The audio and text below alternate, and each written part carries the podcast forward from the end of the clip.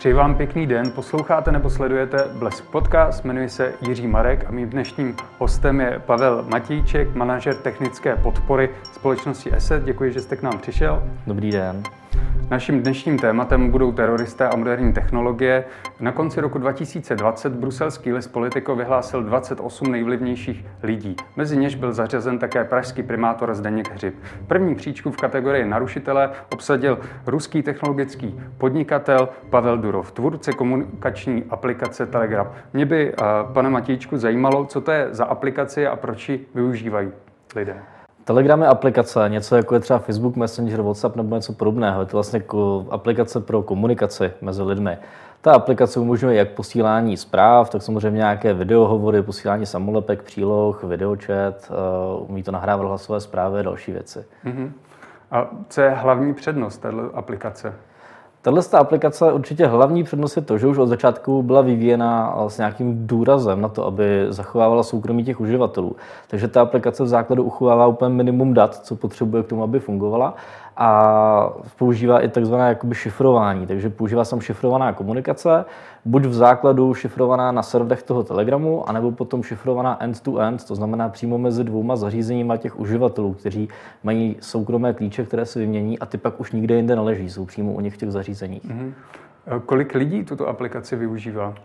Ten Telegram na konci roku 2020 zveřejňoval nějaké statistiky a podle toho z toho vyplývá, že vlastně aktivních uživatelů to má 300 milionů, které to používají každý den a 400 milionů uživatelů to používá alespoň jednou měsíčně, takže docela mm-hmm. velké množství lidí. Když to srovnáme s jinými aplikacemi, komunikačními aplikacemi, je to hodně lidí? Je to hodně lidí, je to hodně lidí, eh, je tam velký podíl oproti třeba signálu a dalším trémě a dalším jiným jako aplikacím, které jsou na to zaměřené, tak je to více. Tato aplikace byla spuštěna v roce 2013 a podle novinářky Rity Katz z Washington Post eh, byl Telegram na radaru evropských vlád jako nástroj pro teroristy. Roky sloužil podle ní pro šíření propagandy a rekrutování členů al a islamistického státu, ale využívali ho také pravicoví extremisté, eh, proč podle vás byl pro ně vhodný zrovna Telegram? Já bych to úplně se nevztahoval přímo k těm teroristům. Ono obecně tu aplikaci dneska používají novináři, politici, prostě kdokoliv, kdo si potřebuje to soukromí chránit. Co se týče těchto z těch jakoby skupin, řekněme, které fungují trošku proti společnosti, eh, pro ně je dobré cokoliv, co je zdarma a je to bezpečné. A pro policii, případně další bezpečnostní složky, je těžké se dostat k těm datům, což tahle aplikace splňuje. Je zadarmo a vlastně používá se tam šifrování. Navíc ta aplikace, když používáte to end-to-end šifrování, tak ty klíče nejsou nikde jinde uložené. To docela leželo třeba jako v žaludku ruské FSB, protože ta Telegram asi v Rusku je zakázán, stejně jako v Iránu a v Číně právě kvůli tomu, že když bezpečnostní složky chtějí získat ty šifrovací klíče, tak Telegram jim je nedá, protože ani nemá tu možnost jim je technicky poskytnout.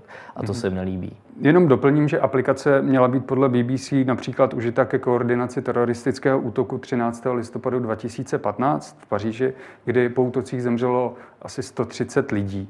Pavel Durov v září 2015, ještě předtím, než se toto stalo, řekl, ocituji, neměli bychom cítit vinu, že islámský stát používá naši aplikaci, pořád děláme správnou věc, že chráníme soukromí našich uživatelů. Mě by zajímalo, jak se liší to chránění toho soukromí aplikace dám vedle sebe Messenger, WhatsApp, a Telegram. Určitě, ten Telegram vlastně nemá možnost, pokud použijete to, to šifrování, tak ukládat jakákoliv data. On je prostě neukládá. Ten protokol je navržen tak, že k tomu ta firma nemá prostě přístup, takže oni by ani neměli co poskytnout. Mm-hmm. Stejně funguje třeba například Trema nebo Signál, jsou další dvě podobné aplikace. Oproti tomu třeba Facebook Messenger ten opravdu jako schraňuje velké množství dat o těch uživatelích a ten by co poskytnout určitě měl. Mm-hmm. Takže si myslíte, že u toho Telegramu nehrozí, že by zneužili nějaké informace, nějaké data, které mají? Oni vlastně nemají, jestli to správně oni, chápu. Oni těch dat mají úplně minimum. Oni tam mají vlastně jméno, mm-hmm. které tam zadáte, to může být prakticky cokoliv.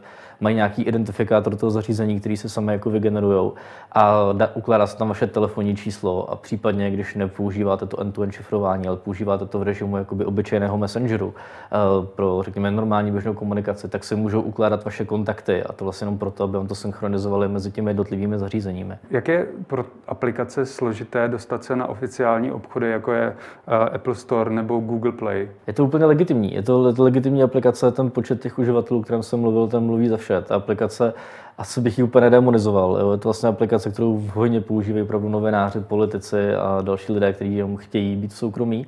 A obecně se dá říct, že spousta lidí už tak nějak jako opouští od Facebooku, WhatsAppu, protože ví, že tam se to soukromí úplně nectí, pak se na ně různě cílí reklama a tak dál. A lidé se dneska začínají uvědomovat, že to soukromí a ty data, která tam vlastně jako zveřejňují, tak to je vlastně to, čím za to platí. Takže se snaží hledat nějaké alternativy a jednou z nich je právě třeba Telegram. Vaše společnost ESET nabízí taky eh, antivir pro mobilní telefony. Jak to funguje? Vy upozorňujete toho uživatele, když tam má nějakou aplikaci, kterou by tam neměl mít třeba? Ano a ještě my jako Asset máme vlastně nějakou dohodu, řekněme, s Googlem a my jsme součástí aliance, která sleduje ty aplikace už když je tam vývojáři nahrávají. Mm-hmm. Protože tady u těch, u těch, těch storů, hlavně u toho Android obchodu bývá problém, že tvůrci malware udělají malware, nahrajou to na ten obchod Google Play, lidé si to pak stáhnou a spoustu lidí na mobilu ten antivir nepoužívá. Takže měli vlastně telefony plné havěti nebo škodlivého kódu. Takže my už se snažíme chránit to i ještě předtím. Ale jinak ano, je to tak, jak říkáte, v momentě, kdy si uživatel tu aplikaci stahuje a instaluje, tak my to kontrolujeme. Mm-hmm. Co se týče těch aplikací, eh, doporučujete třeba i uživateli, když si ji nainstaluje, že mu řeknete, hele, uživateli, stavuješ si aplikaci, bude o tobě vědět tohle, tohle, tohle, nebo, nebo ne? Vesměs ne, tohle by měl dělat přímo ten operační systém. Mm-hmm. Jo? Vlastně ty vývojáři, když tam nahrávají tu aplikaci, tak tam vyplňují vlastně nějaký seznam těch oprávnění, které ona má, a tam by to mělo být popsáno. Takže vlastně vy, když tu instalaci, nebo vy, když tu aplikaci instalujete, konkrétně na Androidu, kde je to asi jako nejznámější, tak tam máte ty oprávnění. Bohužel mm-hmm. většina lidí to prostě odkliká, aby to mělo co nejrychleji nainstalováno a nečte to. To bývá kamenem úrazu potom. Mm-hmm. Říkáte kámenem úrazu, když zase srovnáme ty oprávnění Telegram, Messenger, WhatsApp, tak se to nějak jako liší? Chce to, ten Telegram toho nejmín z nich? Uh, jako chce toho nejmín, někdy to je taky o tom, jak se to vyložíte. Ono to třeba chce přístup k fotoaparátu, přístup k mikrofonu, to samozřejmě chce třeba proto, abyste nahrával ty hlasové hovory. Takže v momentě, kdy si řeknete, já té aplikaci ten přístup pro používání mikrofonu neudělím, protože ji prostě nevěřím, tak nebudete moci nahrávat hovory nebo dělat nějaký videočet, ale můžete to mm-hmm. normálně používat jako textovou aplikaci. Jako vy, odborník na zabezpečení telefonu, jsou nějaké základní pravidla, co byste doporučoval uživateli, odkud má stahovat aplikace, které naopak nemá stahovat? Mohl byste nám to nějak rozvést? No, to je docela složité téma, které by asi sklidně stačilo na samotný podcast. Nicméně, určitě je důležité mít nějaký antivirový program. A to neříkám jenom, protože jsem z antivirové firmy, ale většina toho malwareu, který si ty uživatelé můžou někde stáhnout, a často právě mimo ten oficiální obchod, ale i na něm můžete stáhnout nějakou podvodnou aplikaci, která má škodlivý kód, tak ona vykonává nějaké akce, které jako uživatel nemůžete vidět. Ona prostě pracuje na pozadí a dělá něco, co vy nevidíte. Může vám dělat třeba nějakou překryvnou vrstvu a cokoliv, co vy napíšete, třeba heslo do bankovnictví, tak ona odchytá a pošle to těm útočníkům. Mm-hmm. A to prostě běžným okem nemůžete vidět. Tam od toho prostě jsou antivirový programy, aby tohle zachytili, protože ty to v tom kódu prostě prostě vyčtou. Jako uživatel tu šanci nemáte. Další věc, která je potřeba, tak ano, stahovat z těch oficiálních obchodů, ale i tam to nemusí být tutovka. Konkrétně zrovna jsou toho Google Play, který je prostě jako největší, nejrozšířenější, to používá 75% uživatelů. Takže tam je toho malwareu docela dost. Může se stát, že se stáhnete aplikaci, která vypadá jako ta, kterou chcete, ale má jiného vydavatele. Může lišit třeba o písmenko, mm-hmm. jo. písmenko I nahradí třeba písmenkem L, aby to vypadalo podobně, vás to zmate, stáhnete si to a přihlásíte se přesto třeba do Facebooku, ukradne vám to ty údaje a další věci. No a poslední věc, asi udržovat aktuální operační systém, protože mm-hmm. ten kromě těch nových funkcí přináší i opravy nějakých zranitelností a chyb v tom systému. Během listopadu 2020 došlo v Telegramu k velkému obratu a podle Washington Post začala firma cílit na teroristy z islámského státu a jeho odnoží. A nejenom na, na ty agresory, útočící teroristy, ale také na lidi, kteří je nějakým způsobem podporovali, to znamená na, na vědce, na novináře, kteří podporovali tady tuhle tu islámskou ideologii a začali mazat tyto profily. Dokonce, když si založili třeba nový profil, tak ho znova vymazali. Jak moc je pro ty aplikace složité vymazávat takhle ty uživatele, kteří jsou nějakým způsobem problémoví? Relativně složité to je. Většinou se to dělá na základě toho, že si schromáždíte jako nějaká metadata o tom zařízení, což ten, což ten Telegram prakticky jako nedělá. Takže on si drží nějaký identifikátor toho zařízení, možná k tomu web může připojit nějaká metadata, prostě jako stavu baterie, případně nějaký identifikátor, jako prostě, teďka řeknu třeba jako IMEI SIM karty nebo nějaké seriové číslo ale on to se z principu jakoby nedělá, takže pro ně to bude ještě těžší. Přičemž tady ti teroristé si našli zase nové aplikace, nové komunikační kanály, což jsou aplikace TamTam, Riot, Rocket Chat, Team a Conversation, říká vám to něco? Jo, no. jo, jsou to aplikace, které fungují na podobné bázi, eh, ne vždy se pak objevují v těch legálních obchodech, některé ty aplikace jsou úplně mimo ty legální obchody a schání se, řekněme, na jiných marketech. Mm-hmm. Většinou jsou pak třeba placené, jako konkrétně ta, ta Trima, to se vlastně jako v základu platí, není to jakoby aplikace zdarma, jako ten Telegram. Tam už je pak samozřejmě pak ještě i těžší pro další složky se do nich dostat, jo, mm-hmm. protože jsou jako neveřejné nebo auditované, nikdo s tím pořádně nepracoval. Takže to jsou ty aplikace, na které upozorňujete toho uživatele, ale pozor, tohle tohle nemůže být, nemusí být úplně ono. Takhle, my jako antivirová firma to se neupozorňujeme, nám jako nepřísluší tohle z toho hodnotit. Mm. Nám jde vyloženě o to, jestli ta aplikace jsou nějaký škodlivý kód. Jo. Mm. A pokud ta aplikace škodlivý kód nemá, tak je jako by pro nás v chvíli čistá. Na to, mhm. jaký to pak používá oprávnění, by měl upozorňovat ten operační systém a na nějaké jako to hodnocení, jestli ta aplikace je jako morálně v pořádku, tak to, to nedělá nikdo. Mm-hmm. A myslíte si, že současná doba je taková, že ti teroristé, po případě pravicoví extremisté, když se jim zakáže jedna aplikace, tak si velmi rychle najdou jinou, že už je to tak rozmanitý ten trh? Rozhodně. A vnímáte to jako hrozbu nějakou? Jako hrozbu. No, uh, ono, jak se to vezme. Uh, řekněme, že já jsem člověk, který se tak nějak cení svého vlastního soukromí, nemám rád třeba takové to špehování pomocí třeba Google, Facebooku a tak dále, a podobné aplikace taky využívám. A nevidím v tom nic špatného, nejsem žádný terorista, nepoužívám to k žádným nelegálním účelům. No, pak mi přijde legitimní, že člověk by měl mít možnost mít nějakou alternativu, která je k tomu soukromí uh, řekněme, více nakloněná než ty aplikace od těch velkých stran, které od vás toho schraňují hodně. Takže za mě je dobře, že takovéhle aplikace existují pokud je někdo zneužívá, tak je to problém na té aplikace od toho člověka a těch jeho motivů. Podle Washington Post aplikace nadále užívají pravicoví extrémisté. Ku příkladu ji použil útočník z 15. března 2019 v Christchurch na Novém Zélandě, kdy zautočil na dvě mašity, zabil 51 lidí, 50 jich zranil. Google, Facebook, po případě Telegram, snaží se tyto tendence nějak potírat podle vás?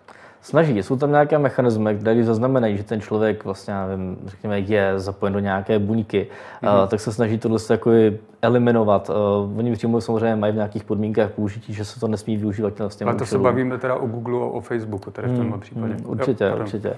Uh, a samozřejmě potom tyhle ty aplikace poskytují i data těm represivním složkám, znamená policii, prostě dalším službám.